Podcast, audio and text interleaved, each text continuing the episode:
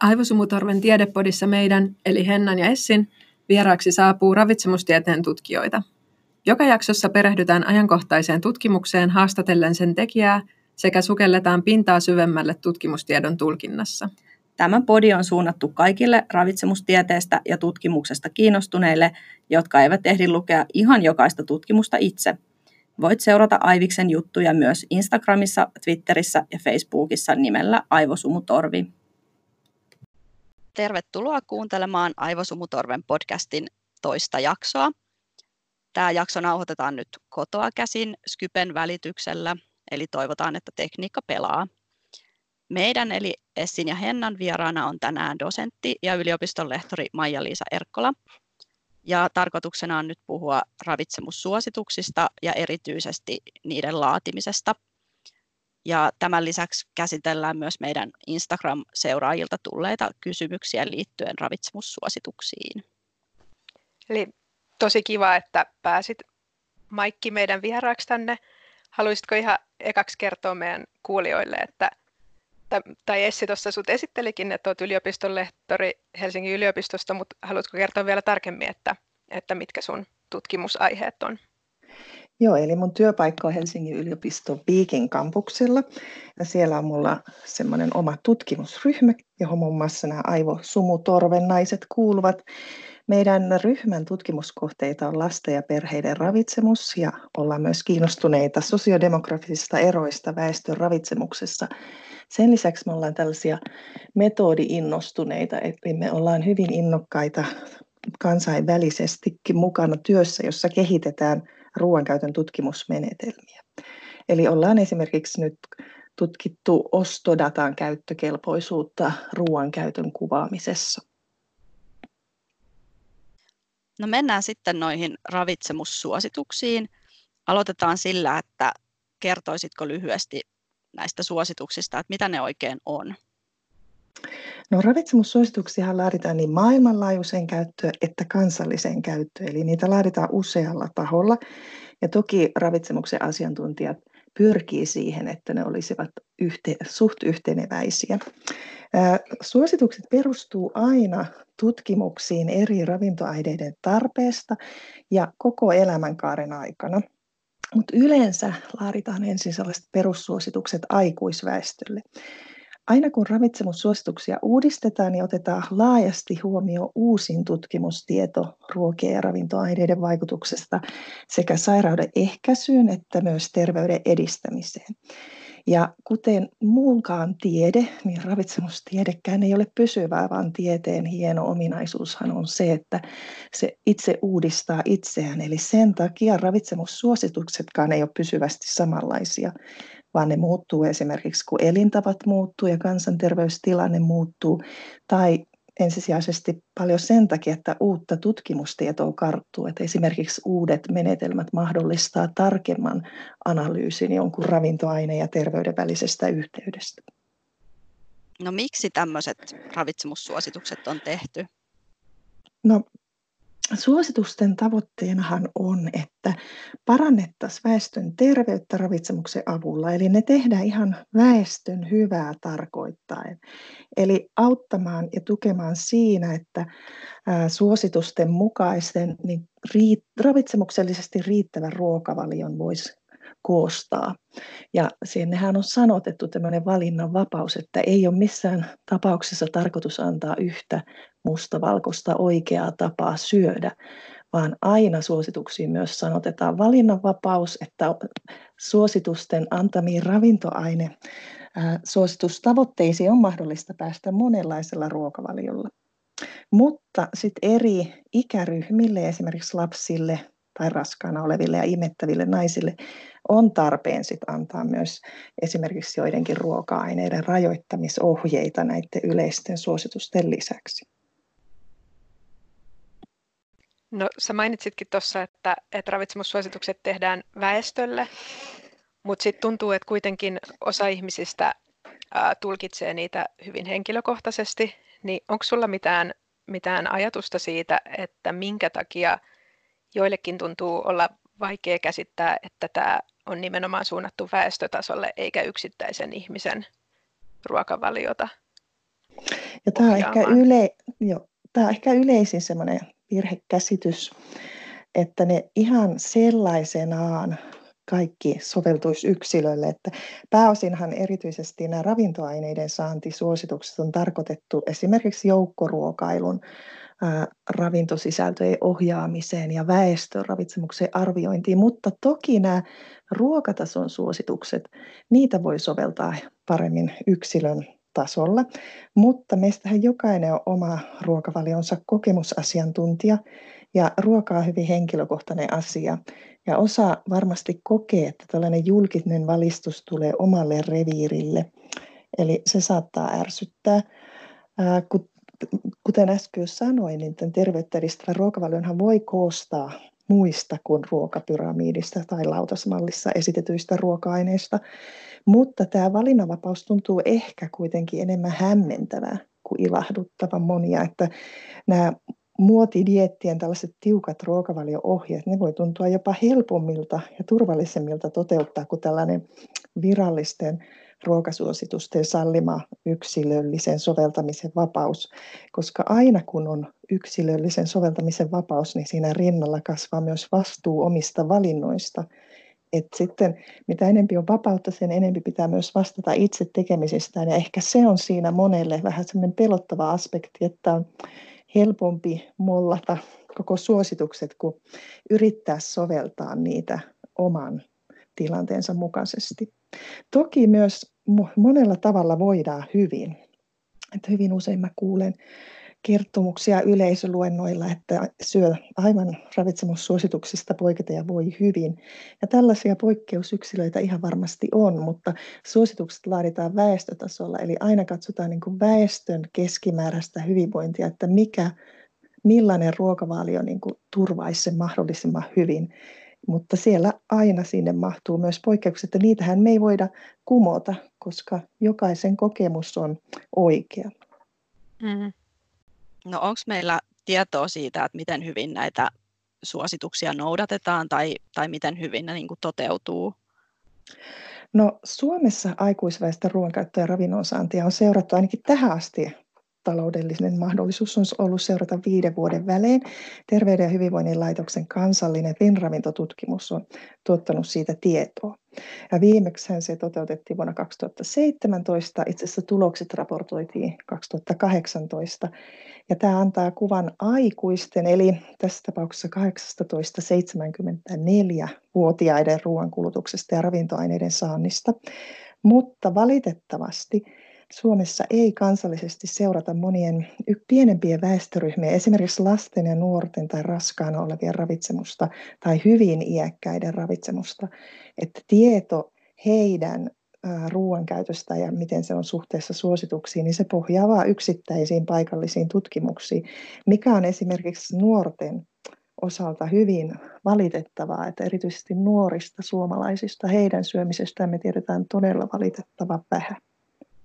Mutta jos te kysytte, että seurataanko, niin varmasti kaikki ovat jossain uutisvälineessä nähneet myös näitä seurannan tuloksia. Finravintohan on hyvin paljon julkaissut eri kanavilla tietoa tästä uusimmasta seurannasta ja mitä siellä on raportoitu, niin kyllä siellä ne aika tutut mä uskon, että suurimmalle osalle suomalaisista tutut ilmiöt on noussut esiin, eli kasvisten liian vähäinen syöminen ja se, että 90 aikuisesta saa liikaa suolaa, tai että lihan käyttö ylittää erityisesti miehillä suositukset, että kyllä niistä tiedotetaan tosi hyvin myöskin. No onko tässä tapahtunut muutoksia, että, että nykyään noudatettaisiin suosituksia paremmin tai huonommin kuin vaikka ennen?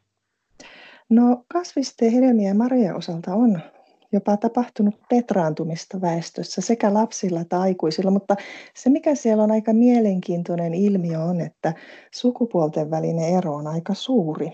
Että pienempi osa miehistä yltää kasvisten hedelmien ja marjojen käyttösuosituksiin ja suurempi osa miehistä taas ylittää sen lihan käyttösuosituksen, että meillä aika varhain lähtee jo kehittymään tämmöinen epätasa-arvo, että esimerkiksi joissain yksittäisissä tutkimuksissa on havaittu, että poikavauvat saa suhteessa vähemmän täys tai ovat täysimetettyjä eri ikävaiheessa vähemmän kuin tyttövauvat, että se ilmiö on sellainen, johon tulisi puuttua jo hyvin varhain.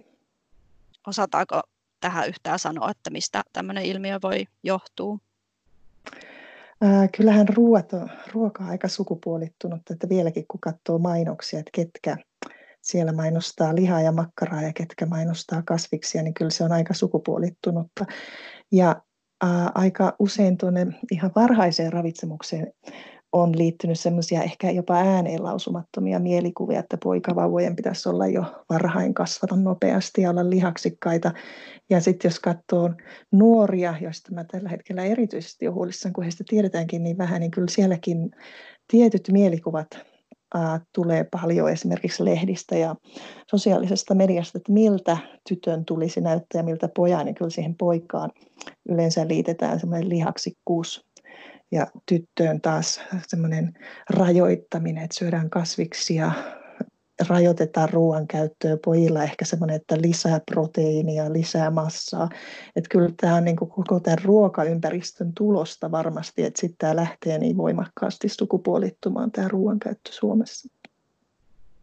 Entä onko ikäryhmittäin tämmöisiä vastaavia eroja nähtävissä, että noudattaako vaikka iäkkäämmät ihmiset suosituksia paremmin kuin nuoret vai, vai miten se no menee? No aina, itse asiassa me tutkittiin sitä ruokaympäristön osatekijöitä ja tutkittiin myös siellä semmoista, että ketkä tai minkä ikäiset parhaiten niin kuin ajattelee, että suositusten mukainen syöminen olisi heille hyväksi, niin siellä oli sellainen ilmiö näkyvissä, että kyllä tämmöiset vähän keskiään ylittäneet ja iäkkäämmät kuitenkin pyrki ainakin syömään suositusten mukaisesti ja usko tai äh, arvioi, että he pysyisivät terveenä ja hyvinvoivana.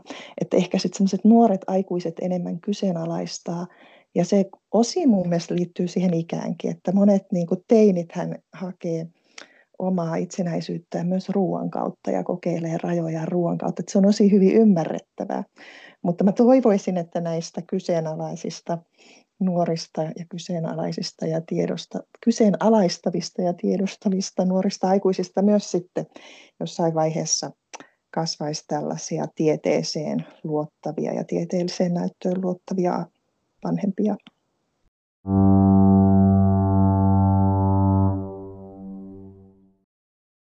No siirrytään sitten tuohon tohon tota pohjoismaisiin ravitsemussuosituksiin, joihin myös suomalaiset ravitsemussuositukset pohjautuu. Ja tota, nythän on siis käynnissä tämmöinen päivitysprosessi, eli näitä, näitä pohjoismaisia suosituksia ollaan päivittämässä. Ja sä oot Maikki mukana tässä työryhmässä, joka näitä päivittää. Niin miten sä oot päätynyt mukaan tähän ryhmään? No, äh, tämä prosessi meni niin, että Pohjoismainen ministeri, ministerineuvosto esitti virallisen pyynnön Suomen maa- ja metsätalousministeriölle, että he, äh, maa- ja metsätalousministeriön tulee nimetä kaksi kansallista edustajaa tähän työryhmään sekä yksi edustaja ohjausryhmään. Ja sitten maa- ja metsätalousministeriö kuuli tässä asiassa valtion ravitsemusneuvottelukuntaa ja sitten he oli mun yhteydessä ja kysyi, että suostuisinko olemaan yksi edustaja tämän työryhmän jäsenenä, Suomen edustaja, ja sehän oli tietysti kunnia tehtävä, josta en kieltäytynyt, vaikka tiesin, että sen mukana seuraa aikamoinen työmäärä, mutta se on ollut hyvin opettavaista ja mielenkiintoista. Eli kaikkiaan tässä pohjoismaisessa työryhmässä on kaksi edustajaa kustakin Pohjoismaasta, plus sitten siellä ohjausryhmässä on yksi edustaja kustakin maasta, Pohjoismaasta. No, tota, no minkälainen sun rooli siinä ryhmässä on? No mä oon siellä työryhmän jäsenenä, sitä johtaa Oslo-yliopiston professori Rune Blomhoff. Ja me organisoidaan ja toteutetaan työryhmänä sitä suositusten uudistamistyötä sekä vastataan sen tieteellisestä laadusta. Sitten meidän yläpuolella on siis tämä ohjausryhmä ja niillä on vastuu sen koko hankkeen toteutumisesta. Sitten meidän tukena on myös sellainen kansainvälinen tieteellinen, sanottaisiko neuvoa antava ryhmä. Se on niin meidän tiedeosaamisen tukena. Ja alkuvaiheessa tämä työryhmä on ihan käyttänyt aikaa siihen, että me ollaan laadittu meidän työlle raamit ja protokolla. Eli me ollaan tehty protokolla sekä itse sille suositusten päivitystyölle että systemaattisten kirjallisuuskatsausten tekemiselle. Ja tämä kaikki työhän erityisesti tällä kertaa on kyllä toki aikaisemmin pyritään tekemään mahdollisimman avoimesti, eli meillä on omat nettisivut, josta voi seurata kaikkia työryhmän tekemisiä. Työn ensivaiheessa me siis pyritään rajamaan ja tunnistamaan teemat ja ravintoaineet, joista on syytä tehdä uusi laaja ja järjestelmällinen kirjallisuuskatsaus. Eli tässä on itse pannut hyvin paljon aikaa tällaisten niin sanottujen scopin reviewten tekemiseen, eli sellaisen laajan systemaattisen katsauksen tekemiseen. Eli jokaiselle työryhmän jäsenelle on annettu viisi ravinto- tai ruoka-ainetta, joita saatu ohjeet, että tehdään systemaattisesti samalla tavalla, katsotaan paljonko uutta tietoa on edellisten suositusten jälkeen tullut siitä tietystä yksittäisestä ravinto- tai ruoka-aineesta. Sen lisäksi näitä teemoja systemaattisten katsausten aiheeksi, niitä on ollut mahdollista ehdottaa siellä työryhmän nettisivulla. Eli nämä kaikki yhteydenotot meidän työryhmään, nämä tehdään myös julkisesti tietyn nettisivun kautta. Eli me ei oteta esimerkiksi henkilökohtaisia viestejä tähän työhön liittyen vastaan, vaan halutaan, että se kaikki menee protokollan mukaisesti. Tällä hetkellä meillä nyt on siis käynnissä tämä vaihe, että me käydään ne sekä näitä kaikkia ehdotuksia, eli mitä on sieltä julkisuudesta kuka tahansa voinut ehdottaa, plus sitten näitä omia katsauksiamme läpi ja haravoidaan ne ravinto- ja ruoka-aineet, joiden osalta on syytä tehdä tällainen laaja systemaattinen katsaus sen uuden suosituksen pohjaksi. Ihan kaikista suosituksiin mukana tai suosituksiin tulossa olevista ravintoaineista ja ruoka-aineista tällaista ei ole budjetin vuoksi varaa tehdä, vaan katsotaan, että mitkä on ne suurimmat tarpeet ja uusin tieteellinen näyttö. No nyt kun sä mainitsit budjetin, niin, niin saako tästä, tästä työstä siis palkkaa? Tästä saa palkaksi vain paljon itse viisastumista, mutta matkakulut toki korvataan, mutta ei varsinaisesti, ei rahapalkkaa ei saa. meillä on ollut, sanoisinko noin kerran kahdessa kuukaudessa työryhmän kokous Oslossa, että toki ne matkat on maksettu ja ruokailu siellä, mutta muuten varsinaista rahapalkkaa ei tästä saa. Eli toki, ihan oman, niin oman, oman työn ohessa sitten tätä tehdään. Joo, eli sitten kun tähän tehtävään suostuu, niin se edellyttää myös, että työnantaja suostuu siihen, että mä käytän, toki käytän hyvin paljon tähän työn ulkopuolista aikaa, mutta välillä vähän työaikaakin, että teen näitä töitä, jotka kuuluu tähän suositusten uudistamiseen. Uh, no entä, entä nämä muut työryhmän jäsenet, niin onko he kanssa yliopistoista –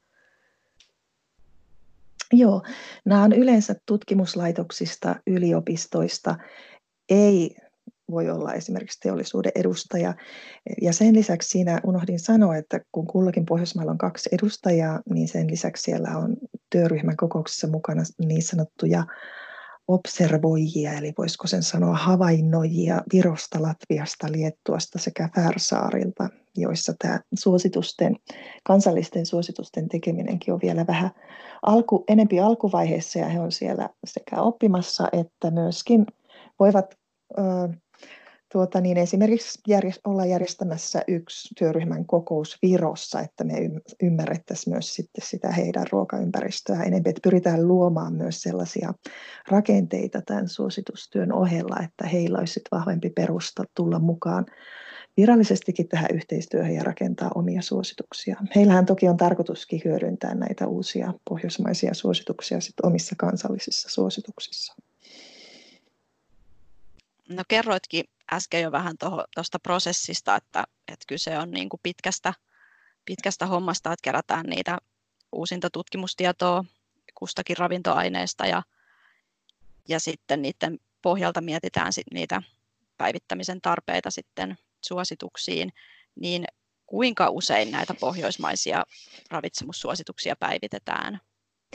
No ensimmäiset pohjoismaiset ravitsemussuositukset julkaistiin vuonna 1980, että tämä ei ole kovin vanha asia vielä, mutta nykyiset suositukset, joihin siis meidänkin suomalaiset kansalliset suositukset tällä hetkellä pohjaa, ne on vuodelta 2012. Eli tässähän tulee niin kuin kymmenen vuoden väli, kun nämä uudet on tarkoitus valmistua 2022.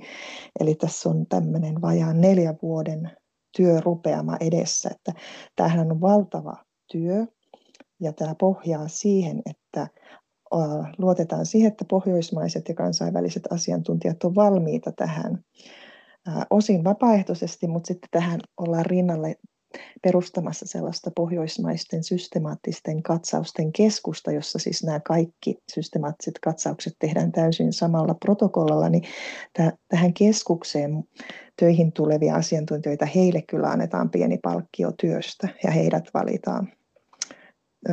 Ihan sinne voi asettua ehdolle tai sitten voidaan pyytääkin ehdokkaita ja heidät valitaan kriteerien perusteella. Mutta siis kymmenen vuoden välein nyt on tullut ainakin nämä, että tähän katsotaan aina arvioidaan se tarve suositusten päivittämiseen.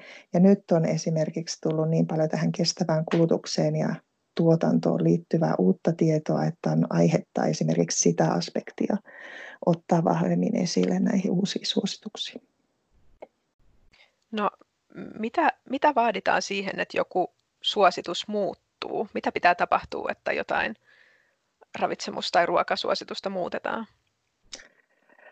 No, yksittäinen tutkimustulos ei vielä muuta suosituksia. Ja tämähän on ehkä yksi yleisimmistä harhakäsityksistä myöskin, mitä esimerkiksi lehdistö aika paljon ruokkii, eli ne mielellään julkaisee yksittäisiä tutkimustuloksia ja vertaa niitä nykyisin voimassa oleviin suosituksiin, vaan Uuden suosituksen taustaksi edellytetään useisiin tieteellisiin tutkimuksiin pohjaava johdonmukainen näyttö. Ja tällaiseenhan me juuri nyt laaditaan niitä protokollaa, että mikä on se työ siellä suositusten taustalla. Ja ajan kuluessa siis suositukset voi myös muuttua siinä, että, että tutkimusmenetelmät on kehittynyt. Esimerkiksi jotakin ravintoainetta, sen statusta tai sen tilaa elimistössä voidaankin mitata uudella tavalla, paljon luotettavammin. Ja sehän usein heijastuu sitten siihen, että tutkimustuloksetkin alkaa vähän muuttua. mutta niin kuin jo sanoin, niin nyt on siis vahvana myös tämä kestävään kulutukseen ja tuotantoon liittyvä uusi tieto, ja se huomioidaan tässä näiden uusien ra- suoraan ravitsemukseen ja terveyteen liittyvien tutkimustulosten ohella. No miten toi just ympäristönäkökulma niin tulee, tullaan huomioimaan sitten näissä suosituksissa? No jos katsoo nykyisin voimassa olevia suosituksia ja siellä olevaa tekstiä, näistä ympäristönäkökulmista, niin voi olla itse asiassa aika ylpeä siitä edellisen työryhmän toiminnasta. Että mä itse ja koko työryhmä edelleen voi allekirjoittaa sen siellä olevan tekstin. Eli on aika hyvin tämä pohjoismainen työryhmä ja kansallinen asiantuntijaryhmä osannut näitä asioita sanottaa jo edellisellä kierroksella. Mutta Pohjoismainen ministerineuvostohan on antanut toiveen, että tämä aiheen käsittelyä vahvistetaan ja näin tullaan tekemään, mutta tämä kuitenkin menee sellaisessa marssijärjestyksessä, että ensin kuitenkin katsotaan ravitsemuksen yhteyttä terveyteen. Eli katsotaan se tutkimusnäyttö eri ravintoaineiden, eri ruoka-aineiden yhteydestä terveyteen. Ja sen jälkeen vasta toisessa vaiheessa katsotaan, että miten tämä terveyttä edistävä ruokavalio olisi mahdollista toteuttaa kestävästi Eli kuitenkin se ravinto- ja terveysnäkökulma on siellä se pohja, josta lähdetään liikkeelle. Mutta täytyy muistuttaa, että semmoinenkin on ihan hyvä tutkimustulos tässä välillä tullut, että jo nykyiset ravitsemussuositukset täyttävällä ruokavaliomuutoksella voitaisiin parhaimmillaan saavuttaa noin 40 prosenttia pienemmät ilmastovaikutukset ruoankulustuksessa. Ja samalla edistettäisiin huomattavasti väestömme terveyttä. Että kyllä mä ehkä semmoisen uskallan veikata, että ei siinä nyt mitään hirveän radikaalia ole tulossa. Että pääasia, että pystyttäisiin niin kuin pitämään sitä linjaa, mihin ollaan jo oltu suuntaamassa nykyisissäkin suosituksissa. Aivan. Tämä oli itse asiassa sellainen aihe, joka meidän, meidän tota Instagram-seuraajia kanssa kiinnosti aika paljon, että kiva kuulla, että siihen panostetaan ja on panostettu jo tähänkin mennessä. Joo, meillä oli tarkoitus, että olisi ollut semmoinen ihan tähän kestävyyteen liittyvä iso kokous Oslossa, jonne oli kutsuttu ihan kansainvälisiä asiantuntijoita puhumaan ja sen jälkeen meillä oli tarkoitus työryhmän kanssa heidän kanssaan jatkaa vielä keskustelua ja kuunnella heidän neuvoja ja ohjeistuksiaan, mutta valitettavasti tämä koronahössökkä nyt siirsi tätä meidän kokousta, että se nyt tullaan pitämään varmaan syksymällä, mutta se myös on sellainen, joka tullaan striimaamaan. Että jos nämä asiat kiinnostaa, niin sinne pääsee mukaan seuraamaan. Osaatko sanoa, että onko muiden maiden suosituksissa just huomioitu tätä ympäristönäkökulmaa vielä tähän mennessä vai, vai onko niin kuin Suomikin aika poikkeus, että, että meidän kotimaisissa ravitsemussuosituksissa on otettu kantaa tähän jo aiemmin? No ne suomalaiset suosituksethan pohjas edelliseen pohjoismaisiin, että kyllä siinä edellisessä pohjoismaisessa työryhmässä tähän jo, tätä asiaa jo pohdittiin, mutta kyllä jos kansainvälisesti katsoo, niin kyllä esimerkiksi ää, Alankomaissa, Kanadassa, niin kyllä tämä näkökulma tulee, alkaa tulla mukaan suosituksiin. Ja nythän hyvin usein viitataan tähän planetaarisen ruokavalion referenssimalliin, joka on siis kansainvälisten tutkijoiden tämmöinen ruokavaliomalli, jossa katsotaan sekä ravinnon yhteys terveyteen, että sitten katsotaan se ruokavalion toteuttaminen mahdollisimman kestävästi, niin kyllä se on meillä siinä myös rinnalla. Mutta Pohjoismaissahan on tehty loistavaa yhteistyötä näiden ympäristönäkökulmien huomioimiseksi tässä välillä, että me tullaan kyllä painottamaan sitä pohjoismaista ruokaympäristönäkökulmaa, kun kirjoitetaan tätä tekstiä, ja sitähän, siitähän annetaan vahva suositus myös siinä planetaarista referenssiruokavalioa esittelevässä tekstissä, että aina on myös huomioitava se ruokaympäristö, mihin tämä suositus adjustoidaan tai tuodaan käytännön tasolla toteutettavaksi. Että siitä kestävyydessähän on paljon kyse myös siitä, että mitä kussakin ympäristössä on saatavilla.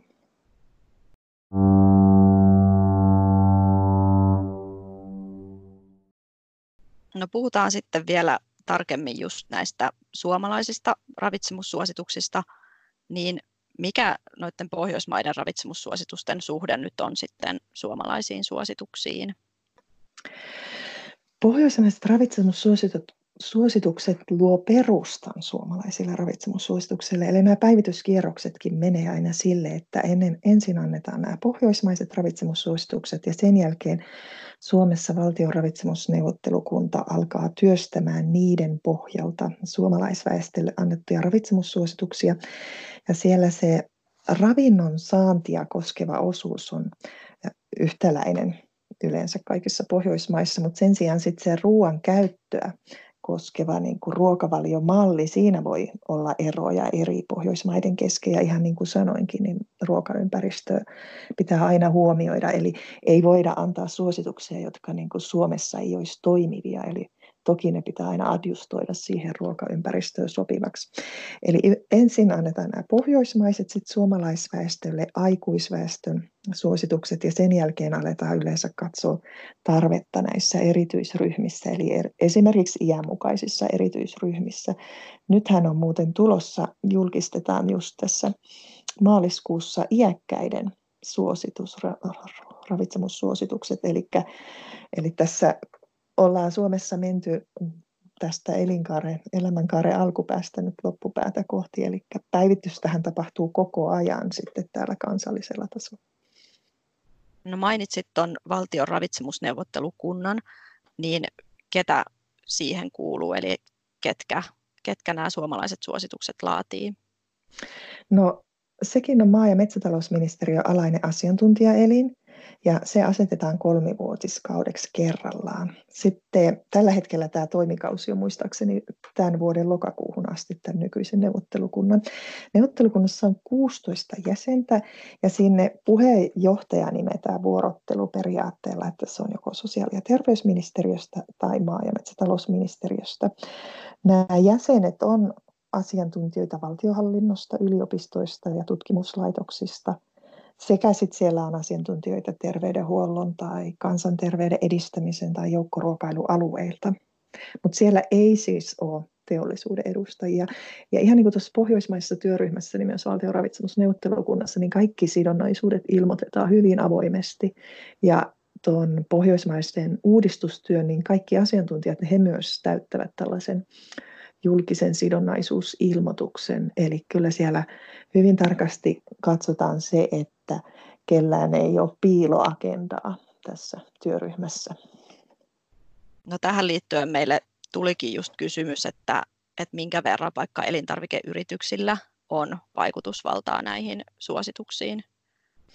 Kuten jo sanoin, niin näiden työryhmien jäsenenä ei voi olla, mutta esimerkiksi nyt kun haettiin näiden systemaattisten katsausten aiheita, niin kyllä ihan kaikki sai ehdottaa systemaattisten katsausten aiheita. Siellähän oli sellainen lomake, jossa piti perustellen ehdottaa, eli ehdottaa, että miksi juuri esimerkiksi tietyn ruoka-aineen tai tietyn ravintoaineen tutkimisille on tarve. Eli siellä piti osata perustelle ehdottaa. Eli siinä vaiheessa me ei kyseenalaisteta taustaa, koska me ei uskota siihen, että, että myöskään pitäisi täysin irrallaan toimia ää, kuplassa, vaan kyllä teollisuus myöskin itse heillä on tutkimustoimintaa, joka on hyvin korkealaatuista ja halutaan myös heiltä kuulla tällaisia ihan avoimia ehdotuksia, mutta työryhmän jäseneksi me ei oteta, koska siinä sitten on suurempi sellaisen subjektiivisuuden vaara varsinaisen työryhmän jäsenenä. Eli tämä on ihan urbaani legenda, että teollisuus päättäisi ravitsemussuosituksista. Kyllä se on, ja mä oikeastaan pidän jo sitä hyvin vanha-aikaisena legendana, että toivoisin, että alkaisi tulla jo vähän virkistävämpiä uusia legendoja. Osin se voi liittyä myös siihen, tai ajattelet osin, kun ajatellaan, että Suomen ravitsemusneuvottelukunta niin on jotenkin maatalouteenkin hyvin sidoksissa, voi johtua siitä, että se on maa- ja metsätalousministeriön alainen asiantuntijaelin, että siitäkin voidaan vetää johtopäätöksiä virheellisiä.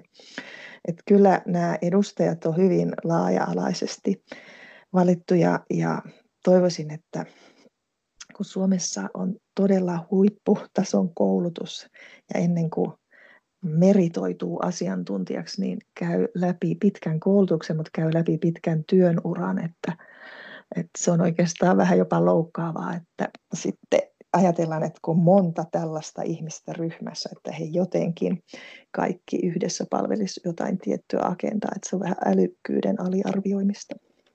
Olikin jo aiemmin vähän puhetta tuosta, että, että nämä suositukset täytyy aina adaptoida tai, tai tota, niin kuin modifioida siihen, siihen tota, ruokakulttuuriin. Niin, niin miten tällaiset kulttuurilliset erot huomioidaan näissä ravitsemussuosituksissa? No eh, ensinnäkin pitää huomioida se, että mitä kussakin ruokaympäristössä on saatavilla. Eli mitä siellä mitä on niin kuin näistä terveyttä edistävistä ruoka-aineista niin kuin oikeasti väestön mahdollista toteuttaa omassa tai saa ostaa ja hankkia omaan ruoka, ruoan kulutukseensa. Ja sitten Toki uskalletaan myös suoraan sanoa, että jos saatavilla on semmoista, että sellaisesta me ei anneta periksi, että vaikka saatavilla olisi helposti lihaa, niin ei se muokkaa lihan käyttösuositusta. Mutta tämähän on isompi kysymys vielä esimerkiksi jonkun planetaarisen referenssiruokavalion adjustoimisessa kuhunkin ympäristöön sopivaksi, kun siinä ajatellaan globaalisti. Että Pohjoismaissa on aika yhteneväinen tämä ruokakulttuuri, että jonkun verran siellä esimerkiksi joku Islanti voi poiketa. Ja sitten toki meillä on erilaiset järjestelmät, että esimerkiksi Suomessa on kouluruokailu, että nämä tällaiset ruokaympäristön osatekijöiden toimivuus ja tuki, niin kyllä nekin pitää huomioida, kun sitten annetaan ohjeita. Että kun esimerkiksi joukkoruokailunhan tulisi pyrkiä näihin ravitsemussuosituksissa annettuihin suosituslukuihin, niin silloin pitää huomioida, että minkälainen se sen ympäristön joukkoruokailu esimerkiksi on tai ruokapalvelutoimijat ja huomioida nämä tällaiset kunkin valtion sisäiset pelisäännöt myöskin. Ettei siellä tule sille toteutukselle sellaisia tyhmiä esteitä sen takia, että tietyssä maassa ei toi, pystykään toteutus menemään samalla tavalla kuin naapurimaassa.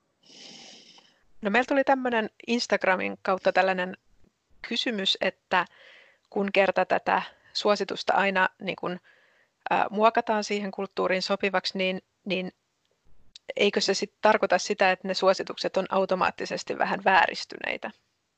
Nyt on huomioitava, että siellä ravitsemussuosituksissa on sekä ravintoainetason suositukset että semmoinen suositeltava ruokavalion malli.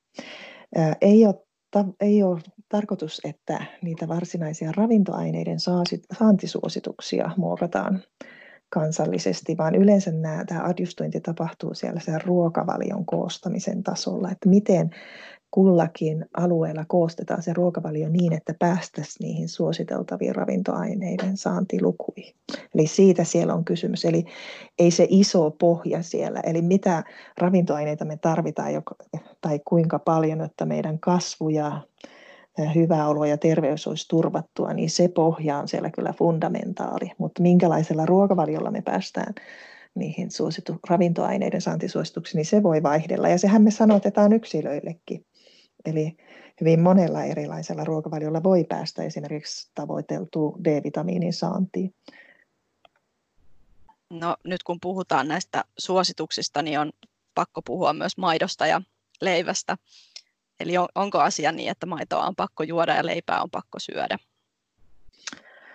Äh, aina voisi muistaa, kun nostaa jonkun yksittäisen elintarvikkeen tikun nokkaan, että ruokavalio on aina kokonaisuus. Meillä ei ole mitään pelastajaelintarvikkeita, eikä meillä myöskään ole hyvis eikä pahis, suoranaisia hyvis eikä pahis elintarvikkeita, vaikka aika usein sellaisia pyritään esimerkiksi noissa dieteissä leimaamaan. Että suositusten mukainen ruokavalio on mahdollista koostaa ilman maitoa. Mutta sitten pitää aina miettiä, että jos joku ruoka-aine jää tai elintarvike ruokavaliosta pois, että minkä ravintoaineiden merkittävä lähde se on. Että mistä mä saan tai millä muulla elintarvikkeella mä sitten turvaan sen ravintoaineiden saani. Eli sellaisia ajatuksia pitäisi yksilötasolla osata tehdä. Ja mä myönnän, että se on hyvin haastavaa. Mutta sitten me, kun mennään ruokapalvelun tarjoaman ruokalautasen äärelle, niin me voidaan huokasta helpotuksesta, kun me tiedetään, että joku muu on tehnyt sen laskena meidän puolesta.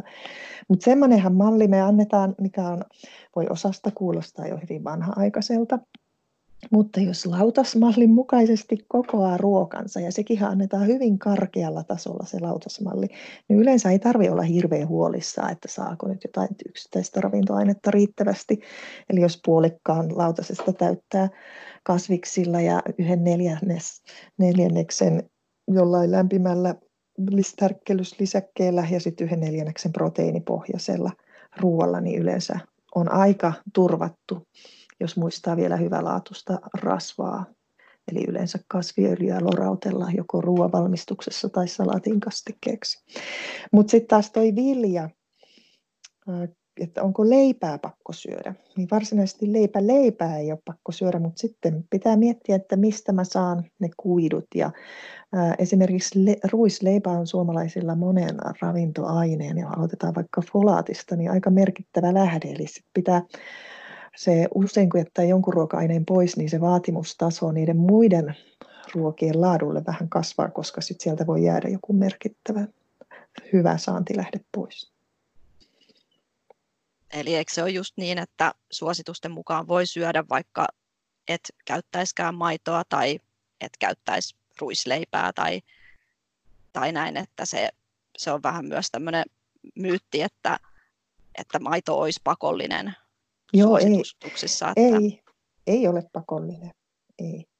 Niin ja hyvin monihan on jättänyt maidon pois ruokavaliostaan ja varmasti pystyy silti koostamaan tuommoisen suositeltavan ravintoaineiden saantitason mukaisen ruokavalion. No sitten meiltä kysyttiin myös kalaan, kalan käyttösuositukseen liittyen, että, että miten ihmeessä sitä kalaa saa syötyä sen suosituksen verran, eli jopa kaksi tai kolme kertaa viikossa. Ja toisaalta, että miksi tämä suositus on näin paljon? Ähm, monet nämä ruokatason suositukset, just nämä kansalliset suositukset, ne annetaan niin kuin, ää, käden ojennukseksi, eli semmoiseksi neuvoksi yksilölle, että missä ää, elintarvikkeissa on ravintoaineiden hyviä lähteitä. Ja sen takia esimerkiksi kala nousee aika usein siellä rasvan laadun, D-vitamiinin, mutta myös proteiinin ja osalla yksilöistä jopa merkittävänä raudan lähteenä sieltä. Eli se, että kalaa saisi syötyä kahdesta kolmeen kertaa viikossa, se voi olla joillekin haastavaa, mutta sen taustalla on kyllä monesti nykyisin yhä vahvemmin myös tämä kestävyyden näkökulma. Ja aika harvoin mä kuulen ihmettelyä siitä, että miten ihmeessä lihaa saa syötyä kahdesta kolmen kertaa viikossa. Että se, että vaikka saisi yhden kalaaterian lisättyä viikoittaiseen ruoankäyttöönsä pysyvästi, että jos se kolme kertaa esimerkiksi tuntuu mahdottomalta tavoitteelta, niin pitää lähteä pienin askelin, että on todettu, että ihan tutkittukin, että tällaiset pienet askeleet on usein paljon pysyvämpiä ja niillä on sitten pitkällä aikavälillä enemmän merkitystä kuin sellaisilla nopeilla radikaalilla muutoksilla ruokavaliossa, jotka sitten ei jää pysyviksi. Mutta kyllä mä oon itse hirveä kotimaisen järvikalan fani, että, että mä näen, että ne kalan hyvät rasvat, että jo vanha kansa tiesi, että syömällä särkeä kasvattaa järkeä, niin kyllä, kyllä sellaiselle on tarvetta edelleenkin. No sitten kysyttiin myös sitä, että miten kalan voisi korvata, että jos on vegaani, niin mitä, mitä sitten kalan tilalle? No veganeilla siellä ää, täytyy muutenkin täydentää ruokavalioa joko täydennetyillä elintarvikkeilla tai valmisteilla. Eli sitten kalahan merkittävä D-vitamiinin lähde, niin sieltä jää se D-vitamiini pois, eli D-vitamiinivalmisteen varmaan tarvi, jollei täydennetyistä elintarvikkeista pysty arvioimaan, että saa varmasti riittävästi.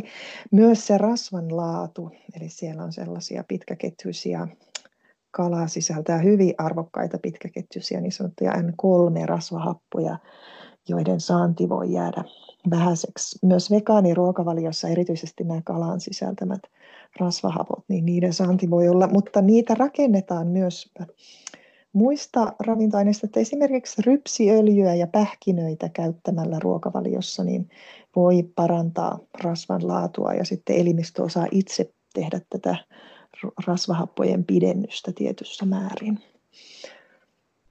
No sitten tähän liittyen vielä, että entä jos kala ei maistu, niin käykö äyriäiset kalan korvikkeeksi?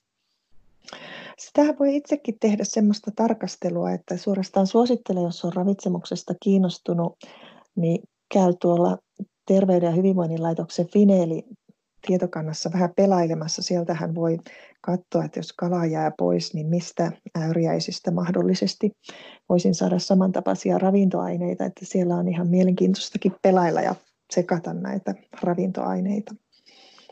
Mutta kyllä äyriäisetkin on ihan suositeltavia, mutta ei kaikilta ominaisuuksiltaan kyllä ihan. Ja niissäkin nekin vaihtelee niiden ravintosisältö, että sieltä voi käydä tutkailemassa sitä. No tuossa aikaisemmin tulikin mainittua näitä eri väestöryhmien suosituksia, mutta kerrataanko vielä, että mille kaikille eri väestöryhmille Suomessa on omat suositukset? No Ensinnäkin sanoisin, että ruokasuositusten perustaa yksittäisten elämänvaiheen rajoituksia ja erityistarpeita lukuottamat. Se on hyvin samantapainen kaikille, mutta sitten tuo ää, ruokavirastohan on koonnut sinne sivuilleen ensinnäkin nämä suomalaiset ravitsemussuositukset ja sitten on koonnut eri kohderyhmien suositukset. Sieltä hyvin hienosti koostetusti niitä löytää. Mutta esimerkiksi on suositukset raskaana oleville ja imettäville naisille, jotka sisältyy lasten ja lapsiperheiden suosituksiin. Että siellä on tämä varhaisravitsemus turvattu. Sen lisäksi on Suomessa nyt juuri saatu valmiiksi sellainen eri kouluasteiden ruokas, ruokailusuositusten sarja. Eli ensin syntyi varhaiskasvatuksen ruokailusuositus, sitten tuli koulu- ja opiskelijaruokailu. Sitten on, on olemassa erityiset suositukset myös varusmiehille ja vangeille ja, ja nyt ihan kohta julkaista ikääntyneille ruokailusuositukset. Eli aika kattavasti tällä hetkellä on tämä koko ikäjakauma. Sitten joskus pohditaan, että on myös väestöryhmiä, joita upotetaan näiden suositusten sisään. Eli esimerkiksi ulkomaalaistaustaisilla voi olla tarvetta tiettyjen ravintoaineiden suhteen erityissuosituksia, esimerkiksi D-vitamiinin saannin suhteen. Ne ei ole kuitenkaan nähty tarpeelliseksi tehdä heille erillisiä suosituksia, mutta upottaa näihin olemassa oleviin suosituksiin tällaisia erityissanotuksia. No mitkä on olennaisimmat erot näiden eri väestöryhmien suositusten välillä? No, siellä on aika olennaista se, että esimerkiksi milloin on kiivas kasvun ja kehityksen vaihe, niin esimerkiksi ensimmäisen kahden eri vuoden aikana joka ikinen lusikallinen, niin se vaatimukset sille ravintotiheydelle on aika moiset, kun sinne ei paljon ruokaa mahdu. Eli aina ajatella, että mitä, se, mitä siinä ihmisessä silloin tapahtuu. Että silloin kun on kiivas kasvu ja kehitys, niin silloin siihen tarvittavien ravintoaineiden suositusten tai ravintoaineiden saanti suhteessa kokonaisuuteen kasvaa. Sitten taas elämänkaaren toisessa päässä ää, elimistön aineenvaihdunta hidastuu ja tulee monenlaisia esimerkiksi ihan maistamiseen ja haistamiseen ja ruokailu, ruokailuun liittyviä pulmia. Eli sit esimerkiksi sanoisin, että proteiinipatukoita ja energiapatukoita tarvitaan siellä ihan elämänkaaren loppupäässä, että juuri muissa ikävaiheissa niitä ei tarvita. Sitten taas raskauden ja imetyksen aikana ajatellaan aika paljon myös ruoan turvallisuutta, eli sellaisia mahdollisesti sikiölle haitallisia aineita, ja myös tiedetään paljon sikiölle haitallisia aineita, jotka voi istukan kautta mennä sikiöön, eli esimerkiksi alkoholia pyritään rajoittamaan, plus sitten tiettyjen elintarvikkeiden mukana tulevien raskasmetallien saantia, eli pyritään rajoittamaan esimerkiksi tiettyjen vanhojen kalojen syöntiä juuri tämän näkökulman vuoksi. No,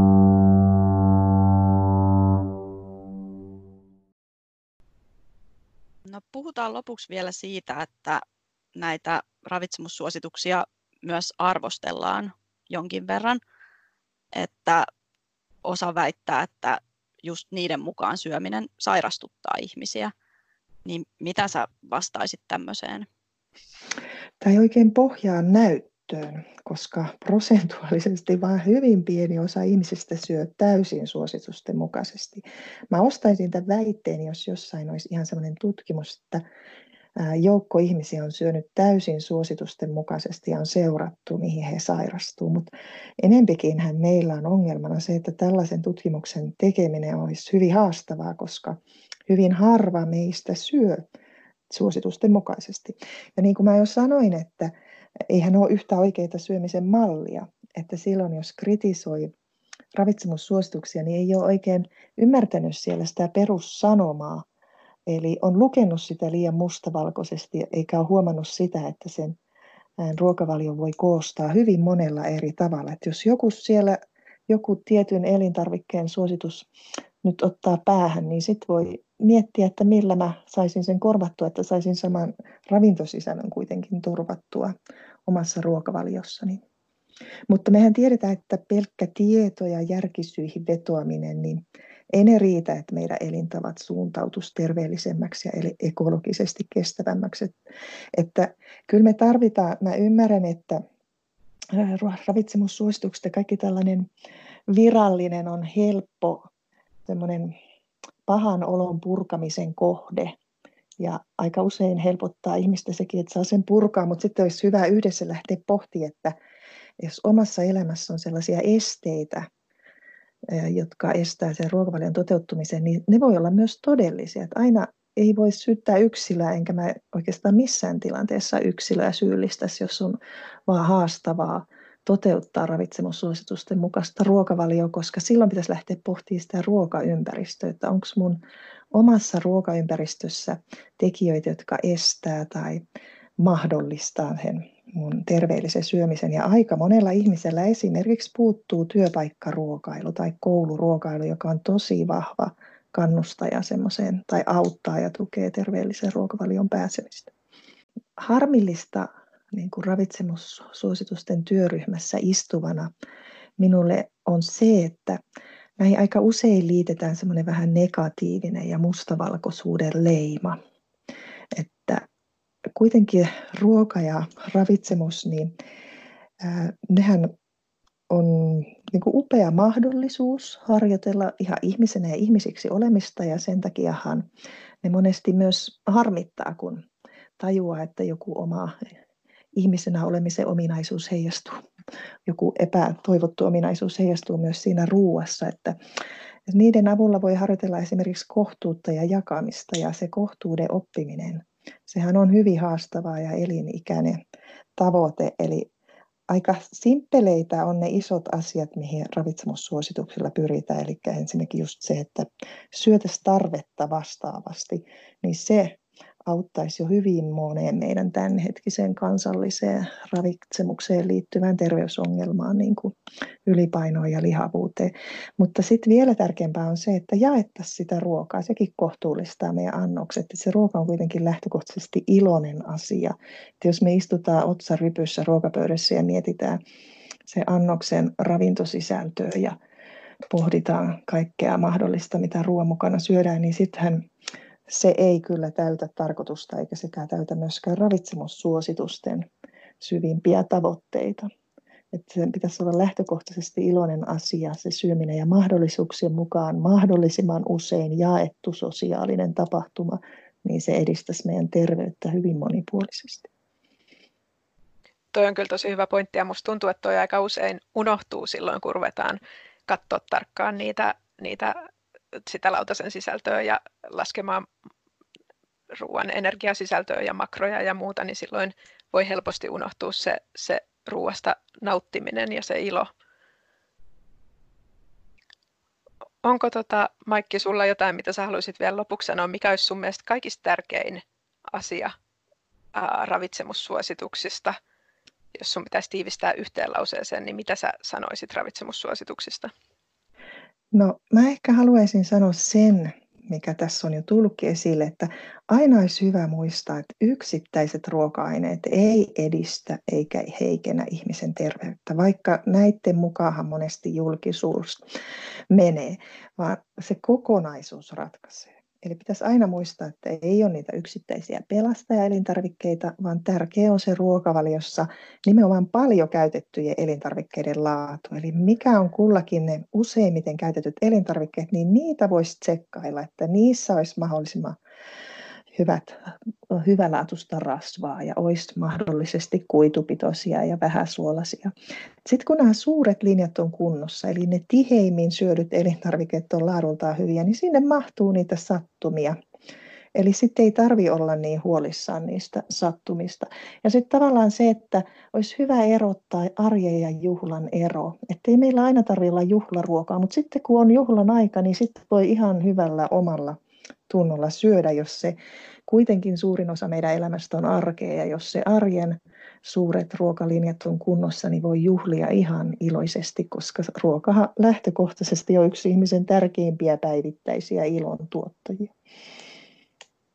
Tämä oli oikein hyvä yksi lause aiheesta. Kiitos Maikki haastattelusta. Kiitos Senna ja Essi. Kiitoksia.